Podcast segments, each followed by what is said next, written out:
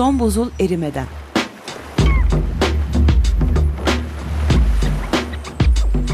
Küresel iklim değişikliğinin bilimsel gerçekleri üzerine.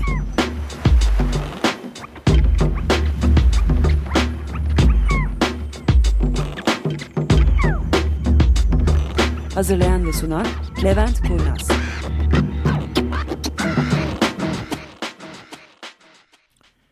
Tam kendi başıma kaldım diyordum ki jingle başladı sıra Murat girdi içeri. Merhabalar. Bugün ilk defa bütün planlarımız alt üst oldu. Hiç kimse gelmedi. Halk da dün e, e-mail attı. Biliyorsunuz biz Asena'ya halk diyoruz aramızda. Ben de gelemeyeceğim kusura bakmayın çok meşgulüm sene bitişi falan diyerek. E, Murat'la esasında bir yarım saat önce konuştum. Ben de koşa koşa yetişmeye çalışıyorum. Ya dedim sen benden önce gelir başlarsın değil mi? Ben geç kalacak olursam. Ben de çünkü tam 4 civar Mecidiyeköy'deydim ancak gelebildim Taksim'e. Yok ben de dedi daha köprüye yeni giriyorum. Tamam dedim battık biz gelebildiğimizce hızlı gelelim. Modern şehirlerin dertlerinden Sorunları biri. evet. Bugün 29 Aralık Salı 2009. Esasında ben başka bir şey yapacağım diye hazırlıklı gelmiştim. Önümde bütün kağıtlarım falan her şeyim hazır. Konuşacağım şeyler belli. Çünkü bir e-mail geldi geçen gün çok ilginç bir e-mail. Onun üstüne konuşmak istedim. Ancak ben saat 1 ile 3 arası dersteyim bugün. Dördüncü sınıflara istatistik mekanik veriyorum. Bu pek çoğunuza hani içince gelebilecek bir laf olabilir. Yalnız işte bu termodinamik dediğimiz güneşin ışıması şu bu bu tür konuları konuşuyoruz. Ben hani kazara sizlere epey zamandır anlattığımız şeyleri şöyle bir deneyeyim bakalım ne kadarını biliyorlar diye sormaya kalktım. Ve inanılmaz derecede kötü bir karşılık aldım öğrencilerden. Ya da karşılık alamadınız. Alamadım. Yani tamamen morardım, kızardım ve onlar pek umursar tarzda değiller ve bunlar 4. sınıf fizik öğrencileri. Bu öğrencilere çok basit sorular sordum. Dedim ki mesela e, kızıl ötesi, infraredi ne geçirir, ne geçirmez? Böyle dediler bana. Bir tanesi çamur geçirmez dedi. Tamam doğru çamur sen nereden çıkarttın dedim. Hocam şey vardı o Predator diye bir film vardı. Orada çamur sürüyor soğuk çamur evet, yüzüne. Soğuk çamur olduğunda geçirmiyor. Tamam çok güzel de. Hani biraz daha karbondioksit işte sera gazları falan gibi bir cevap bekliyorum. Hani benim sınıfım bu. Biraz bir şeyler bilmeleri lazım diye baktım korkunç tıntınlar. Ve tabii bu da doğal olarak şunu getirdi. Ne kadar çok anlatsak, ne kadar çok tekrar etsek, ne kadar çok konuşsak o kadar faydası olan bir konu. Bunun arkasındaki bilimi anlatmamız gerekiyor ve anladığım kadarıyla kimi bulursak tekrar tekrar tekrar tekrar tekrar anlatmak gerekiyor. Bugünün esas konusu hani belki sonunda gelebiliriz. 11 Ocak 2010'da e, Sabancı Köşkü mü, korusu mu İstinye'deki?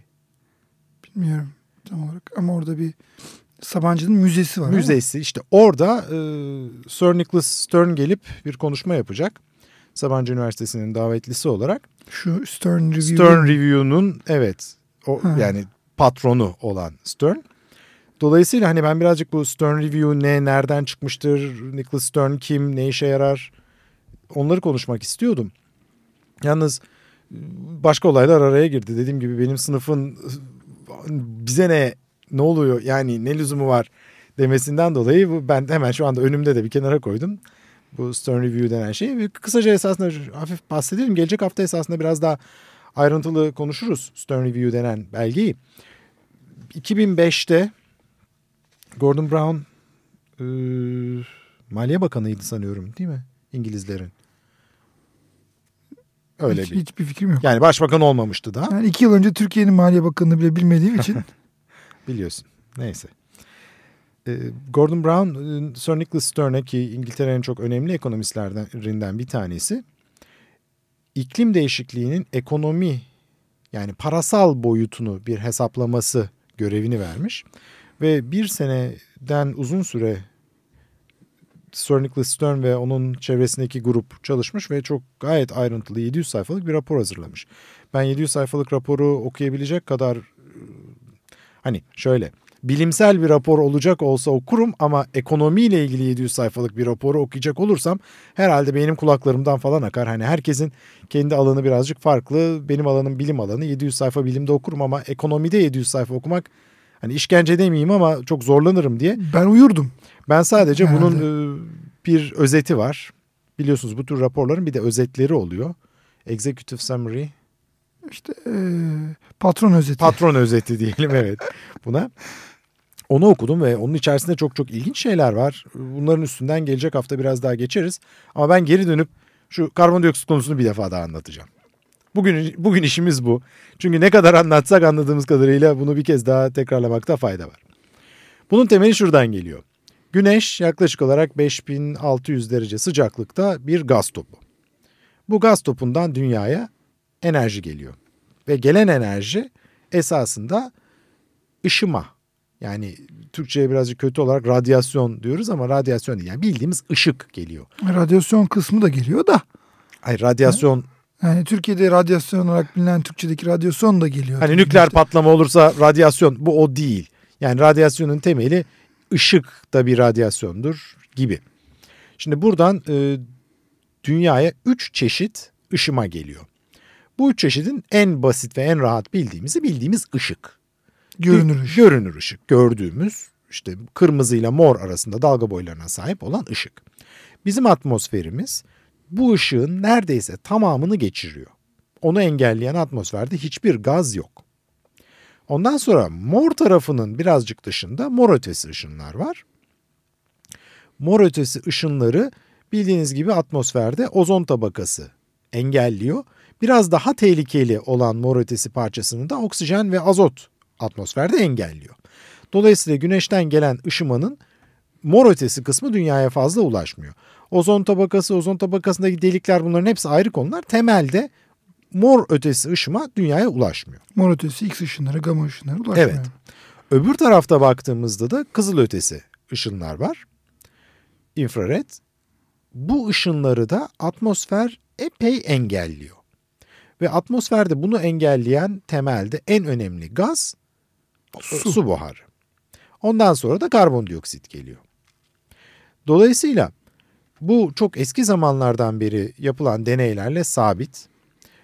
Herhangi bir ortamda karbondioksiti arttıracak olursanız o ortamın güneşten gelen kızıl ötesi ya da herhangi bir yerden gelen kızıl ötesi ışımaları geçirme miktarı azalıyor. Ne kadar çok karbondioksit o kadar azalıyor. Yutu, yutuyor yani. Evet. Gaz bu karbondioksiti yutuyor ve hatta geri yansıtıyor çoğunu. Buradan hareketle dünyadaki karbondioksit miktarı binlerce hatta yüz binlerce ve hatta belki milyon yıl diyebileceğimiz mertebede belirli limitler arasında sabit. Bu limitler yaklaşık olarak havadaki parçacık sayısına bakacak olursak her milyon parçacıkta 180 ila 280 karbondioksit molekülü olarak değişiyor. Bu geçtiğimiz yani deneysel olarak ölçülmüş olan ve kesin emin olduğumuz son 600 bin sene. 600 bin senede hiçbir noktada 180 parçacığın altına düşmemiş, 280 parçacığın üstüne çıkmamış milyonda. 180'ler genelde buzul çağları. Şimdi bu niye 180 ile 280 arasında oynuyor? Dünyanın buzul çağlarına paralel olarak buzul çağlarının çok çok çok soğuk olduğu dönemlerde 180'e düşüyor.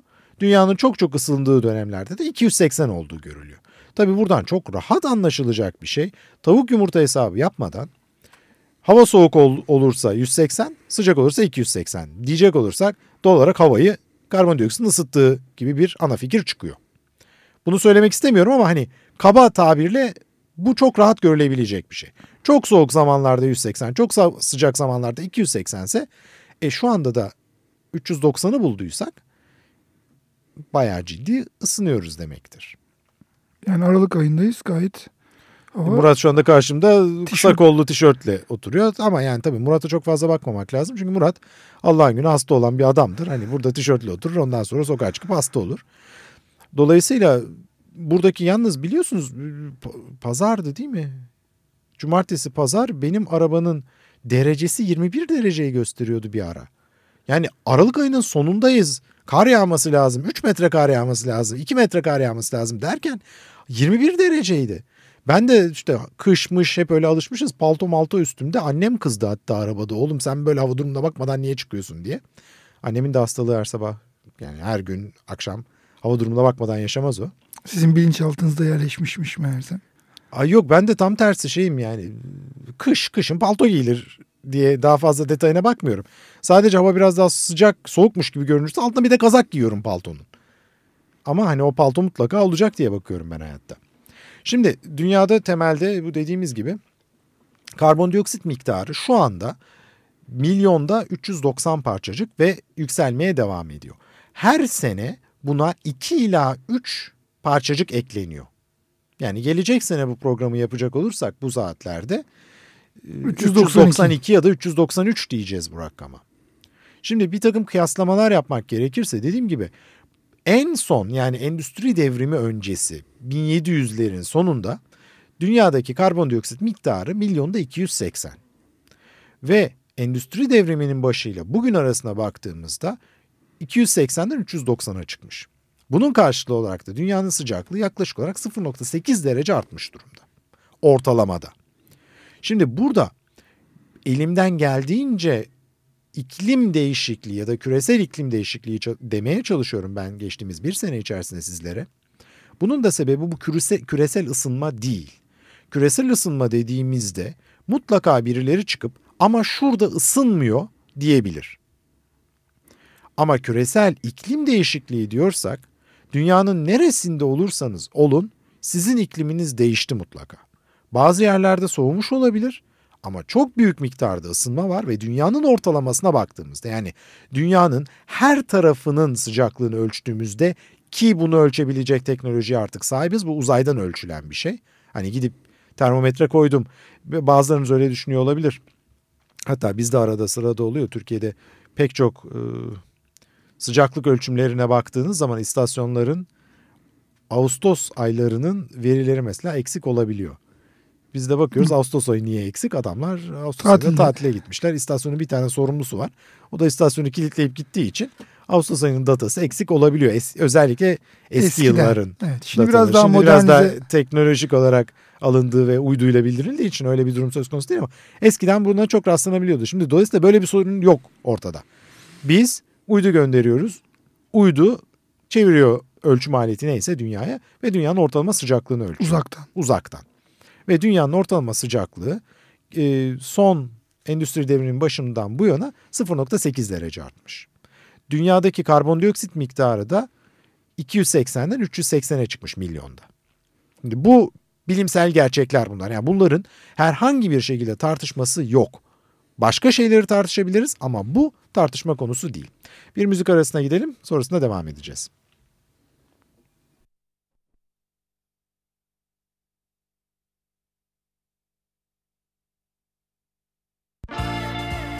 I've heard people say that too much of anything is not good for you, baby. But I don't know about that. As many times as we've loved we've shared love and made love,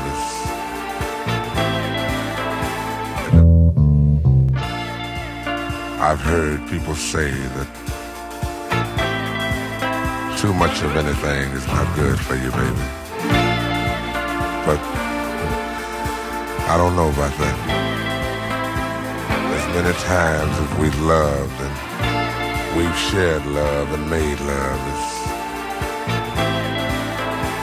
doesn't seem to me like it's enough. It's just not enough, baby. it's just not enough.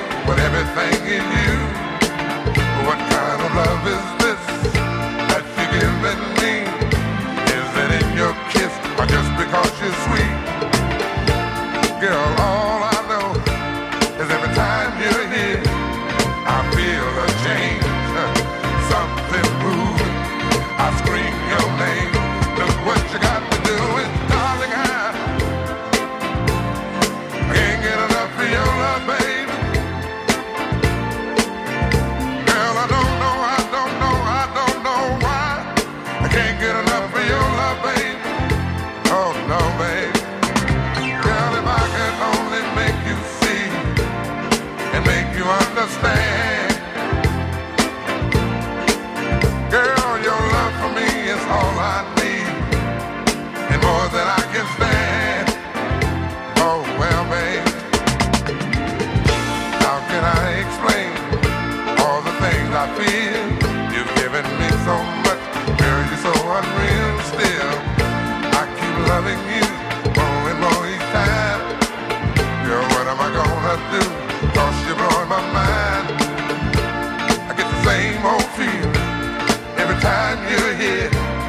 I feel a change, something moving. I scream your name.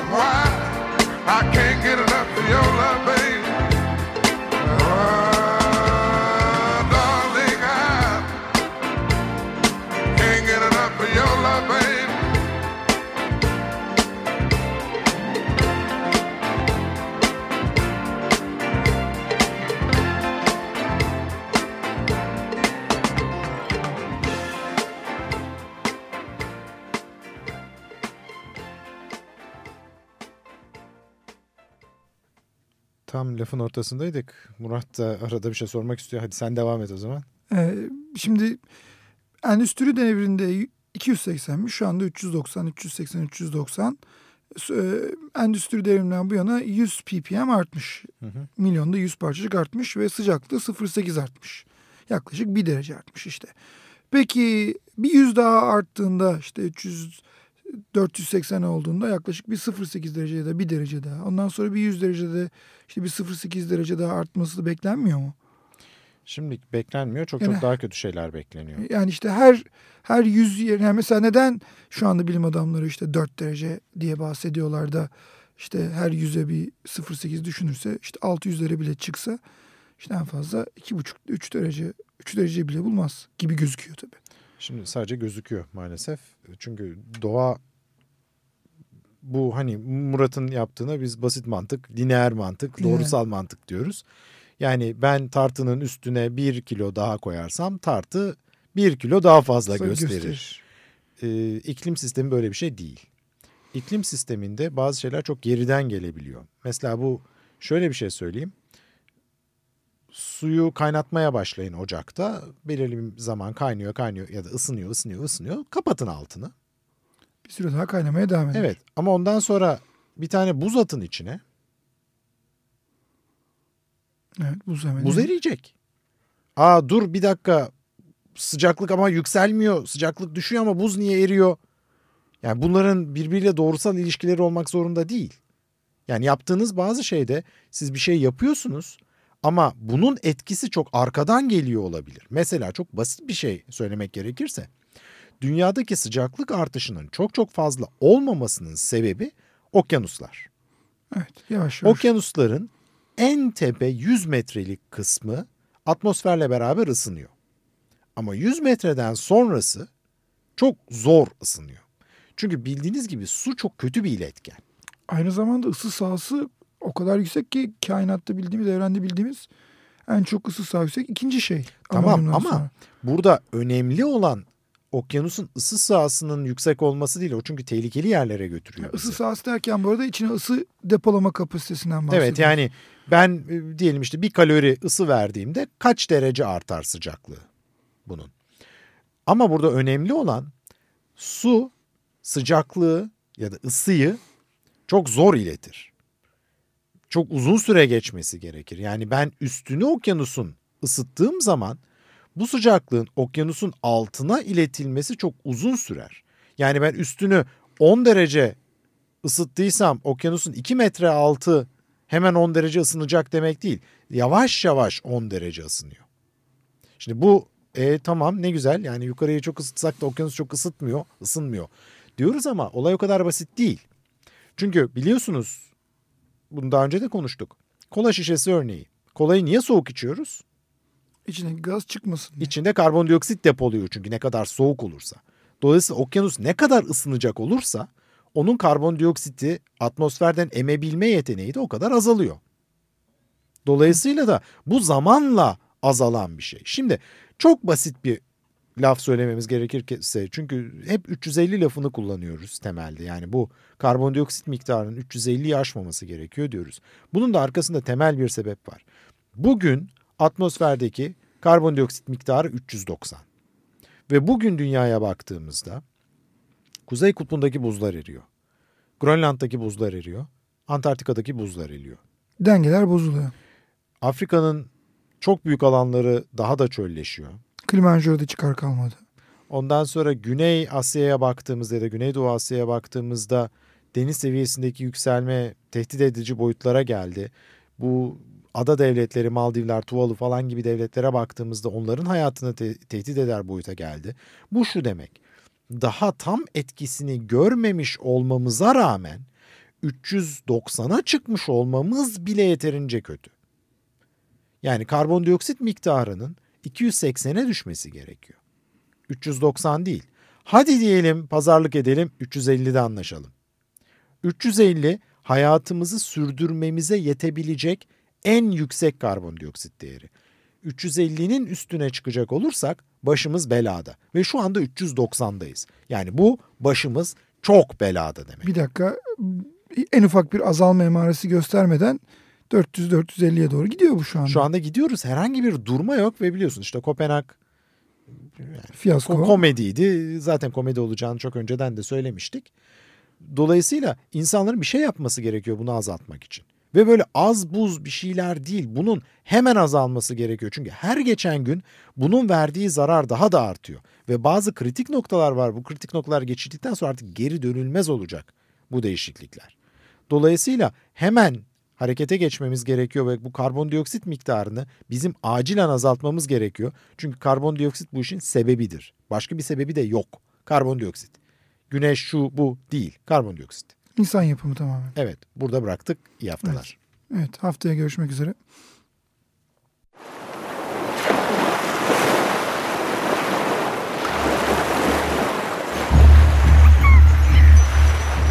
Son buzul erimeden.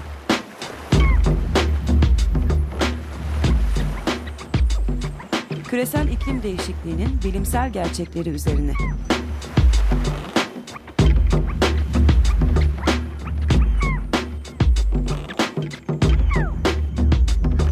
Hazırlayan ve sunan Levent Kurnaz.